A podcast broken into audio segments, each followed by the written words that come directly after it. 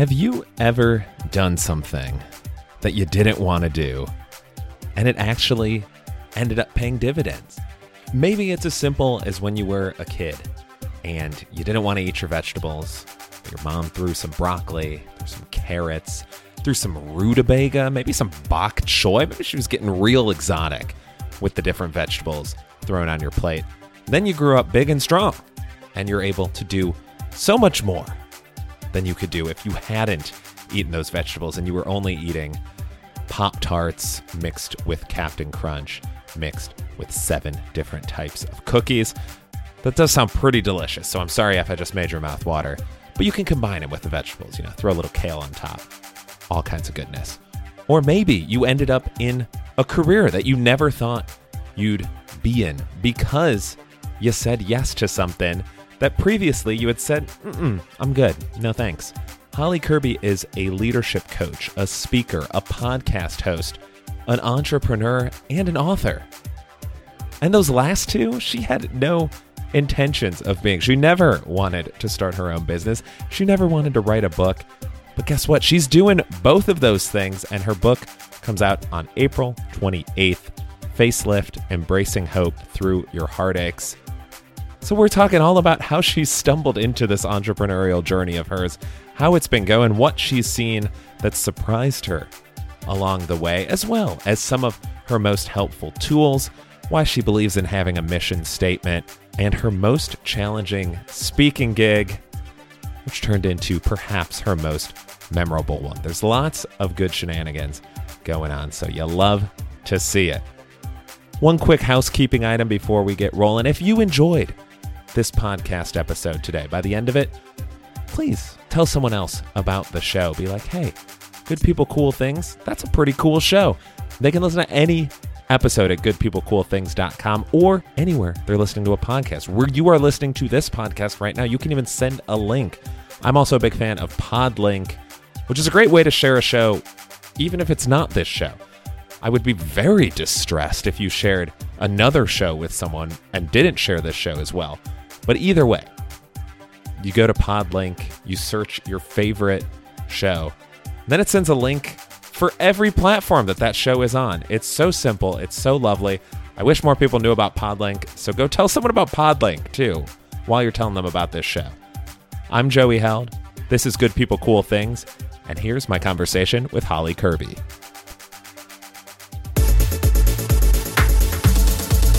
To kick it off, can you give us your name and your elevator pitch, but also the type of elevator that we're riding on? Ooh, absolutely. So I'm Holly Curby, and I am, I'd say my hands are kind of in a lot of different things, which I'm absolutely loving. One is I have the privilege of representing the brand of a well known national uh, restaurant that is uh, family and faith based as well. So I love doing that, and they're, they're so good to me, and I love being able to be a part of the community and show care and all of that. But then on the side, and, and that's what I think we're more going to be talking about, is things things that have developed with my leadership coaching and motivational speaking and uh, being the, the host and producer of Holly's Highlights podcast, and then also my new book. So that is a new venture that is is a new one coming on as it releases April 28th. Of course, I have two kids, and those are my pride and joy. So I love being a mom, and that would be, as I would say, my top priority. So the type of elevator we're riding on is, I would just say, one where we can talk, right? Just want to be able to to get to know each other and encourage one another and inspire um, hopefully those who are listening, but as well as be inspired ourselves. I love it. I love it. And without giving too much away about this restaurant, what's the best thing on the menu? Well, I like the waffle fries. Lovely. yeah, yes. But a lot of people like their their chicken. okay. Okay. I like it. I like it. Yes. I was like, I don't I don't know how much to give away, but I like the uh, We'll let we'll let people do their own math. That's absolutely, fine. absolutely. now, a question I always like to ask uh, is a question you wish you were asked more frequently, and I usually kind of save this for later in the episode, but I think it's a nice kind of kick-off type of thing because you mentioned a book, you mentioned how you're an entrepreneur. Did you ever want to write a book or become an entrepreneur? No, no, no, no, I didn't. In fact, the whole entrepreneur thing just kind of fell in my lap. And, and how it really did was as I was being asked to go and speak at these uh, motivational opportunities, of whether it be to speak for uh, cities, uh, speaking for schools and colleges, speaking for nonprofit organizations, uh, opportunities would come where people would want to talk with me and, and they just found both the approachability as well as some wisdom within it was which I was grateful for but that added of course to my time right? And although I'm so so happy and and feel truly honored to be able to help others out I found that I had to set a boundary and that boundary became coaching. And so from there with the the speaking going on and the coaching and then my mom's uh, I would say nagging of writing this book I went to my tax advisor and just said hey what do I do with all this? You know I want to make sure that everything is on on the up and up and I'm doing things as I should. And he said, it's time to start a business. And, and there started my entrepreneurship adventure. So no, never even thought I would do it. But of course it, just one path led to another and voila, here we are. So as far as wanting to write a book, no, no, I didn't want to do that either. And uh, as I've shared before, my mom was the catalyst for that. And so the day that she died, she actually was diagnosed with glioblastoma brain cancer almost four years ago. And it took her pretty quickly after seven and a half months. And so the day she died, I promised her I would write that book. And uh, of course, as we all know, then the pandemic hit and suddenly I found myself with time to write the book. And uh, then last year it was picked up by a publisher and now it's getting ready to release April 28th. So here we are.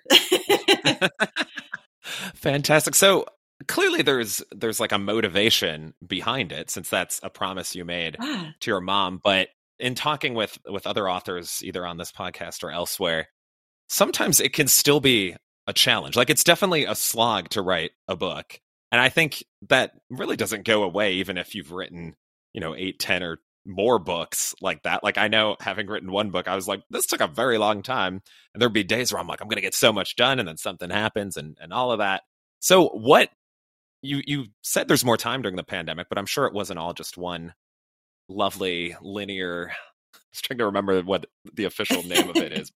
Just the straight line graph right. that we all remember from math class. It's probably probably some bumps and and twists yeah. along the way. So, how did you find the entire process of writing a book that you kind of didn't want to write? yeah, that's a great question. I think the process for me was fairly easy. Once I sat down and thought, okay, now I have the time to write the book, I'm going to push this thing out.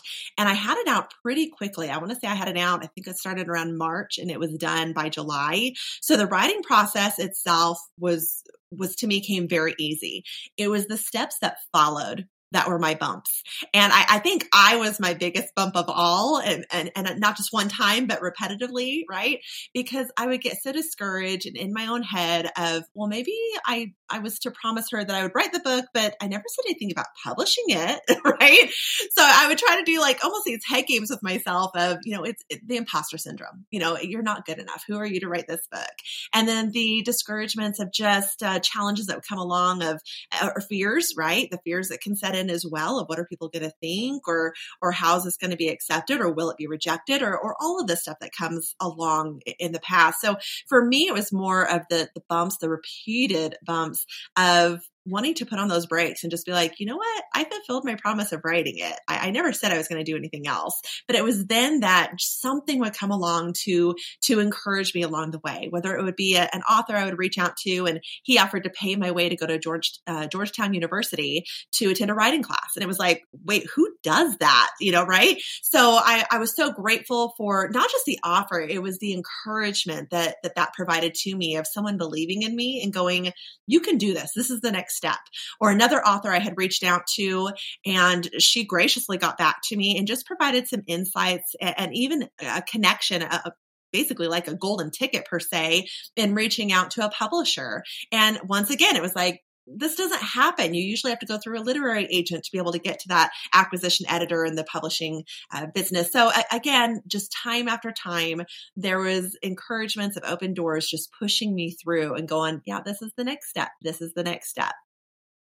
I think that's something that I, I found during writing my book too, of just like how many people are willing to help in some way, which you really don't realize until i mean i'm not saying everyone listening has to go write a book to learn this but it's like when you're when you're doing kind of a, a massive undertaking of some kind like it is cool to see people in some cases kind of coming out of the woodwork. Like there were some people I hadn't talked to in probably months that you know heard about it or I, I reached out to them because I was like, hey, you seem like you might be interested in this. Like here, here's the information. And then they're like, oh yeah, I'm happy to help and you know whatever I, I can, which I thought was a very a very cool twist on things. And I know we've talked about the book. I don't know if we've actually said the title, but it's called Facelift: Embracing Hope Through Heartaches. A two part question for you. Obviously, what can readers expect? But I always like. I think this is a very probably a dumb question for an audio only podcast, but I always like to talk about the cover of books because that is, despite the saying of not judging a book by its cover, that is what a lot of people do. And they'll see the cover and that's like the first thing that catches their eye. Maybe they get to read a blurb, but it might just be like cover alone draws them in. And you have yourself on the cover because it is a very personal journey and, and story. I would never want my face to be on a cover of the book. So, did was that something that you always had in mind? And how terrifying was it to have yourself on the cover of your book? Let's go back to I never wanted to write this book. uh, no, it, it was extremely, extremely vulnerable for me. And yes, I am I am a person who lives with intentionality, and so the entire book is filled with with which is that it is so intentional on every level and so when it came to the cover and different things that we were looking at it it took me back to um oh goodness about a year after my well, not even my divorce, a year into my separation. And I was actually on a trip with my mother and my two kids, and I saw this painting where this lady was in this just very haggard room, you know, paint kind of fallen off of the walls. And there was shattered glass everywhere on the ground. And she was just stretched out in this bright red dress and dancing so carefree. And I remember seeing that picture and, and just feeling a connection with it of that's how I'm feeling. Like I feel that that my life has shattered as I knew it, and yet i just wanted to to remind myself and i felt like god was reminding me you're going to make it and and you're going to get to a point where you can you can be carefree you can dance again and you can live again. And so the the cover going back to that is is that's i wanted to encompass all of that of, of, bringing that hope to the readers that whatever is going on in life no matter how shattered and destroyed things can seem or feel there is such hope. And and you will overcome this. You will thrive from this. And it can be used also. So that's where the the book cover came about. So on the bottom you'll see the shattered glass and that is specifically from that painting that that I saw. And of course that kind of haggard background reflects that as well and then the computer on my lap definitely correlates with the social media impact and you'll find that spread throughout the entire book and and just this perception of social media always having a negative influence. Well, no, it's, it's how do we choose to use it, right? We, we've got to take ownership of, of things like that. And, and so how will we use it? And throughout the entire book, you can see that I pressed into using social media to try to be real and raw and authentic. Uh, at the same time, encourage others. But yeah, I was being so encouraged by them. So uh, I loved how the the creative editor of the publishing company that I'm with even put a little flower on the front cover, just showing that from this dirt that beauty can come. So it, it you know, it never was was uh, pre-thought out of oh you know I have my face on the cover. No, I, I, am. If you know me, you know that is not me. It's very vulnerable, vulnerable moment. And then of course to put it out there, it's like okay, here you go. So yeah, yeah, that was that was hard, but it is what it is. And and throughout the whole book, you get the genuine raw me. So it, that's where I am on the front cover too. Excellent. So we'll expect a sequel next year. Oh, I don't know about that. This this gave it my all. So talking a little more on like the broad entrepreneurial sort of spectrum, I think something just from you know a, a quick little like basic research for this that a mission statement is very important to you, and I think that can be kind of a step that a lot of entrepreneurs sometimes overlook um, or maybe kind of have a vague sense of it. Maybe it's like uh, a tactic instead of like a mission statement. So, if you don't mind, could you share your mission statement And Yeah. what makes from like a eh, mission statement to a really good one? Yeah. Mine would be to encourage, inspire, and equip others to intentionally live their life.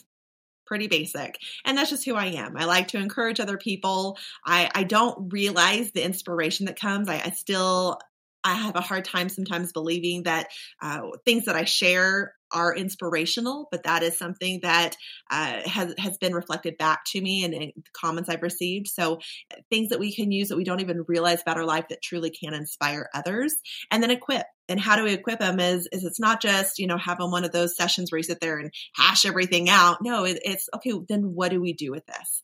How, how can we use this? Where can we take this? How can we grow from this? Learn from it, and just have that self development mindset, that growth mindset. So taking those three and personally impacting them into each of our lives of living our life intentionally. And so I, I, look at everything that I do with the podcast, with the book, with the writing that I'm involved in, uh, with my website, with my speaking, you know, everything, social media. I go back to how is this encouraging? How is it inspiring? How is it equipping?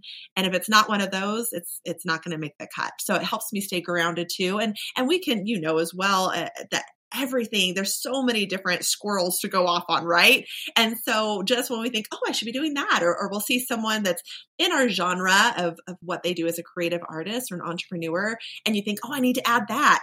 Well, that's not necessarily for us. Let them succeed for in that, and and uh, you know, blowing out someone else's candle doesn't make yours shine any brighter, right? So encourage them in that area, but stick with what your niche is, stick with who you are and what comes natural and authentically to you. And so I just find a mission statement helps ground you so you don't chase those squirrels, but go back to, okay, what what is my intention? What what is my purpose in this?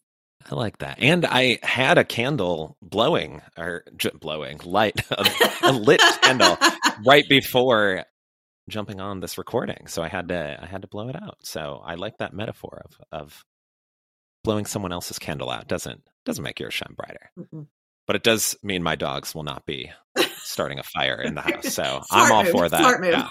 yeah. All for it. All There's for safety it. issues too. Yeah, exactly, exactly. now, entrepreneurship wasn't always the plan. wasn't wasn't the plan at all, really. And then I think even talking with people who like when they were five, they're like, I want to start a business. Like that's been their their hope and dream their whole life there's still all kinds of surprises and unforeseen things. So, what's something about being an entrepreneur that's surprised you? I think one is the challenges. I, I mean, there's going to be a challenge with anything, but the challenges that you're going to have to overcome. And in my case, myself, you know, what I, I, talk on some of my podcast episodes of one of my biggest issues was that, as I referred to earlier, the imposter imposter syndrome, where you're just thinking, who am I to do this? And and are people going to learn from this and grow from this? And is this the direction I should be going? And so the challenges you're going to have to overcome, not necessarily to succeed, because if, if you're doing, if you're on the right path you're supposed to be on, success is going to come. But there's another thing is what does success look like to you? So success to me is not going to be the fame or the fortune. It's going to be the purpose of going back to is it encouraging? Is it inspiring? Is it equipping people? And if it is, that has been successful to me. So you've got to look at the challenges that you're going to present to yourself, but then also that are going to come along the way to just uh, be able to press through some things to go, no, I am on that right track and, and keep going. I feel like I see these discussions on Twitter all the time lately of someone being like, "Hey, I need to like better take control of my calendar or like I've missed like 6 months of emails because I'm so bad at checking email or whatever." And then they're asking for like a resource or a tool or something like that. So in your journey, have you found whether it's like an organization tool or or some kind of technology or maybe it's just like the act of journaling or whatever, but some sort of resource that has been very helpful to you that you think might help some other people. well, uh, those who I work with would laugh because they would tell you, yes, it's it's a it's a pen and a piece of paper. I am so old school. You know, there's so many apps out there that work for people, and that's great. And there's so many different resources and and gadgets available. I, I truly am old school. I, I always have a, a pen and a piece of paper or a pad of paper with me. I'm always taking notes. I'm always jotting down my to-do list and and so I'm staying productive. I think that is one thing is we can definitely learn our personality traits and and you can take personality assessments for those. One of my favorite is discover your strengths and that really takes you through looking at kind of your top 5 and helps you understand a little bit more about yourself. So for myself, I know that I'm an achiever and so I always have to have a goal and I also have to to like, well, I, I, tend to like to just check things off. And so therefore I know having that piece of paper and that, that pen with me, I'm able to jot down to keep me productive, keep me achieving. But then also there's such uh, self gratification, I guess, of being able to check something off. So I think ultimately it's going to depend on what works for you and everyone's going to be so different. For some it's it's that app. For others it's it's having a mentor that helps push them through it or a, a leadership or a life coach that holds them accountable. So there's so many different avenues and resources but it's what works for you. And at the end of the day my pad of paper and my pen are, are pretty much all that i need. Crossing something off a list is so gratifying Isn't like just it? the act of, of crossing. it? so i i empathize. Do you have since you're you're so uh, you always have a pen and paper. Do you have like a preferred pen? Are you that in the weeds where you're like, I need the like Bic 5500 or whatever? I feel like you're like reading into my soul right now. I do. And, and I can't say that it is a brand, but it is a color. I have to have a purple, a pink, or a blue. And, and, when I say blue, I'm not talking just like your regular writing pen blue. I'm talking almost like a felt blue or even like a turquoise blue if you're going to go with the ink. But yeah, I do. I have to have color. I, I love color. There's something about colorful, uh, well, color that just brings life to to color and just brings me joy and um, kind of just makes me smile. So yeah, and I do color code things too. I, I may be a little OCD, maybe a little bit. well, I like that. I, yeah, I was going to ask if there's if there's uh, certain like codes for for each color. So there, lovely, lovely to be. hear. Yeah, yeah, yeah. One of the elements that you've mentioned is your speaking career as well, and I always like to ask anyone that does anything that's like on a stage, what's one of the worst gigs that you've had? Ooh, one of the worst gigs. That's a really good question. I you know, I've been so fortunate to be able to speak with so many that are very respectful and accommodating. And when I mean accommodating, just like, uh, I guess giving you attention and encouragement and uh, even some validation, if we're being honest. So I can't say that I've had a, a, negative experience. However, I can say I had the most challenging experience, and that was with my health. I was, it was a few years ago, and I was speaking at a women's Christmas tea and they had, oh goodness, three to 500 people that I was speaking in front of. And to make matters worse, I, it was about an hour and a half or so away from where I lived. And so I told them, you know, I don't need a hotel or anything. I'll just drive up.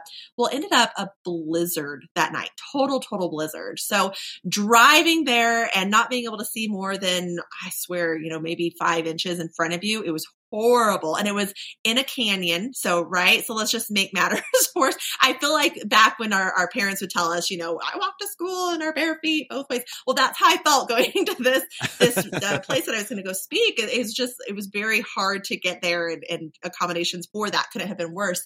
However, it was the, the health that I was experiencing. I was uh, experiencing some laryngitis. And so I was having a hard time even be able to speak. And all the way up there. Like I'm drinking water and tea and, you know, doing the throat lozenges. And I thought, how in the world am I going to speak? how, how is this even going to happen? And I had no clue. I really didn't. I thought I was going to have to get there, show that, like, go to communicate with them so they could hear that, wow, she really has nothing. And then we'd have to go to plan B, you know, type thing. Like, I really wasn't sure how this was going to come out. But I got up there when we got into uh, the the administration group that was overseeing the event, you know, we they take me into the kind of the green room and we go to talk and and they can hear I have nothing but a whisper. And and they're like are you, are you okay? Are you gonna be able to do this? And I'm like I don't know. You know we're just gonna we're gonna have to see. So the good thing is is we had about a, a 30 or 45 minute kind of dinner beforehand where everyone was kind of just getting to know each other and so forth and connecting before I was to go up. And so they took me to this this nice honored spot uh, to to sit and they told everyone around me don't do anything to have her talk to you, she has to save her voice for up there because she's losing her voice. And I remember the looks on their faces, but so fortunately, they had allowed me to bring my mom with me, and she was always my biggest supporter. And so she just carried that conversation for me the entire time. And I sat there again drinking and drinking. So by the time I went up, total praise to God, I was able to have a voice for that 30 minutes that I spoke. And I was so, so grateful. So once I was done with that, um, then I was able to go back and, and sit and drink and all of that type of stuff. So anyhow, I, I was, I was amazed I was able to complete that. Um, but so thankful to God that he gave me the voice just long enough. And going home, I had no voice. It was gone again, and I didn't have it for a few days. So truly, truly amazing, amazing uh, opportunity, but truly something I credit to God. that is fantastic. I love. I would have loved to see the reactions of like, no, no, no, she can't talk. You right? Talk amongst yourself. She she does not speak. Well, and for me, I'm such a talker that I was like, oh my gosh, I feel so bad. Like there's so much guilt right now. Of have I hurt your feelings? Or so I was like, no, just get over it. Oh, that is fantastic. now, something else we've kind of touched on a little bit of of all the different people who have helped out in various stages along the way, which I think ties in nicely with mentorship in general. Yeah. And yeah. I think people, I know sometimes like, especially when I was growing up, I'd hear mentor and I was like, oh, this is like an older person who's been through a lot that I can just go meet up with for like four hours and be like, hey, tell wow. me everything. tell me all your secrets. Soak it in. Soak it in. Which, yes, which uh, very well could be a, a mentorship, but it can look all kinds of different ways. So, how can people go about finding a mentor that is a good fit for them? And do you have a single person who's been your most impactful mentor? Yeah. Uh, let me answer. I'm going to answer those backwards. So, first of all, do I have a mentor? Absolutely. And I have been so blessed that my mentors have come so close in proximity to me as well as relationally to me. So, first and foremost, the most spiritual person I know is my dad. He is a, a retired senior pastor, uh, ha- was for over 30 years. And so I know I can go to him with anything and everything. And, and he is one truly, I just, it's like sitting at the feet of Jesus, right? I just want to soak it up, soak it up. And, and I just can't can't get it enough. My brain just doesn't work like that. So he is definitely my spiritual mentor. And then my mom, I'm not sure I've, I've ever known someone to have a heart like my mother. And so she was one I could go to with anything in life, uh, whether it be raising my kids or how to overcome this, this hurt I felt in a relationship, a friendship, or, or what to do in, in this situation. Or even as I shared, she would come to all my speaking gigs and, and just give me critiques afterward of, oh, you could have improved here. Oh, I like really this, you know, whatever. So, uh, she was a great mentor in that. My sister and her husband are just exceptional parents. And so they are a mentor to me in the parental role. And then, of course, my brother, I, I know of no other strong businessman, uh, businesswoman, businessman for that matter, than my brother. And so he's been some wise counsel on leadership and in business. So those are, are my circle. And that's where I would go to advise listeners that it doesn't have to be one person. And so often we can sit there and go, okay, we're going to look for one person to mentor me. And my mom, she used to always say growing up, have someone that you look up to that is a mentor to you, but then pass that on to someone. But I think we've kind of developed into an age where it's not just that one person, but it's more more of a team. And I think that's where it's so important to not be the smartest person in the room, right? Or the smartest person at the table, because what are you learning from? Uh, what are you growing? How are you growing? And so it's so important to surround yourself with other people who are exceptional in areas where, where perhaps you're a little bit weaker or, or just not as educated or things just don't come as natural or gifted to you. And you can look for those in all different arenas. That might be in if you're involved in church, in your church, or if you're you're involved in community groups or networking groups, or again at work or in your own family, friendships, even neighbors. I had a, a neighbor that moved a few years ago. And when I was getting my master's degree, I and my math is just not my forte, right? We were talking math earlier, and I'm like, sure, whatever you want to say. I'm not going to try and guess what that line is, but but he was a great mentor to me in that, and I totally credit him as to how I even passed that class. But so not to be so narrow minded that we think this is the only way a mentor looks and this is the only place we can find a mentor be more open. And our mentors can come from all ages too. When my mother was a, a, younger pastor's wife, she had older people in the church congregation teach her how to do canning. And that is something she was able to then throughout the years teach other people and then even do for others, right? At the, the same time, uh, she also was able to learn how to sew and so forth from some of the younger ones. And then she was able to later on in life be able to, to impact at Huntsman Cancer Institute making over 200 robes for cancer patients. So again, look for those who are older than us, look for those who are younger than us that can teach us things, but then also look at our, our circles that we're in, just everyday life, and and learn from them and, and reach out to them. Hey, would would you mind kind of being my mentor. I mean, sometimes it just happens. But other times, if you just reach out and ask, they'll they'll have more of an intentional connection with you. I like that. What, we're going to give your brother a shout out as well. What's something that he has consulted you on that you're like, oh, that was good. Oh goodness. Um, well, I, I, have to shout out. He actually is getting ready to retire, so I'm so proud of him. He's been in the same business for over 28 years, so amazing, amazing man. But I, I think one thing that he really helped me with is the leadership of other people he, was really, in fact, on Holly's Highlights, uh, my podcast on season one, episode two, I believe it was, I had him on for how to be a leader others follow. And he is that. I mean, to the point that when they moved him to another location, they had to say, but you can't take anyone with you because they all wanted to follow him. So I think that's one of the main things that he would help me on is, is how to positively influence other people when, when sometimes I was too tentative on hurting their feelings or how this would impact them or their family on decisions I had to make. And uh, he was very influential in just helping me get through that and in doing so in a caring touch, but then also with a, a business mindset. Love it. Now, of course, we've talked a lot of business. Yeah. We got to have some play too. So you're almost off the hook here, but we always wrap up with a top three. and what are your top three vacation destinations?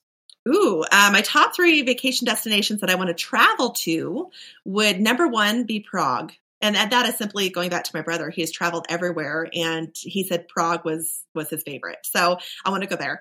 Uh, second one would be the Mediterranean, specifically Venice. I want to go and just do a gondola ride, and and I know Paris isn't necessarily right there, but I, I attach Paris into the Mediterranean because I'm willing to do that little plane hopper.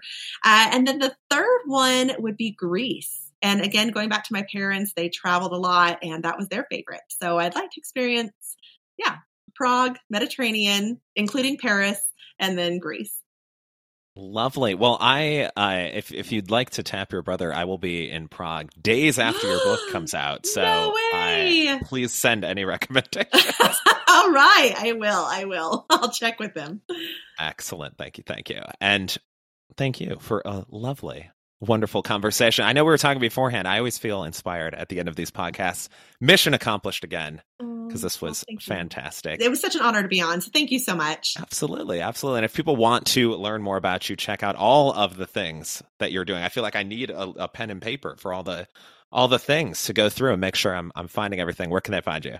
I'll make it so simple. Just go to hollycurby.com. So that's H O L L Y C U R B Y.com. Has everything there. As far as the book, it's available wherever you purchase your book. So all bookstores as well as online retailers. So whether it be Barnes and Noble, Walmart, or even going on and doing Amazon or Thrift Books, it's available. So go ahead and check it out. Thank you. Wonderful. Thank you again, Holly. This is so much fun. I mean, of course, we've got to end with a corny joke, as we always do. okay. Why are spiders so smart? Ooh. I feel like this should have something to do with their eight legs, but I give up. Why? Well, they can find everything on the web. Oh! Get after it, people. Good People Cool Things is produced in Austin, Texas. If you were a fan of this episode, go ahead and hit that follow button. That helps more people hear the show. You can send me a message, joey at goodpeoplecoolthings.com. Thank you to all of the guests who have been on Good People Cool Things. You can check out all the old episodes via goodpeoplecoolthings.com. As always, thank you for listening and have a wonderful day.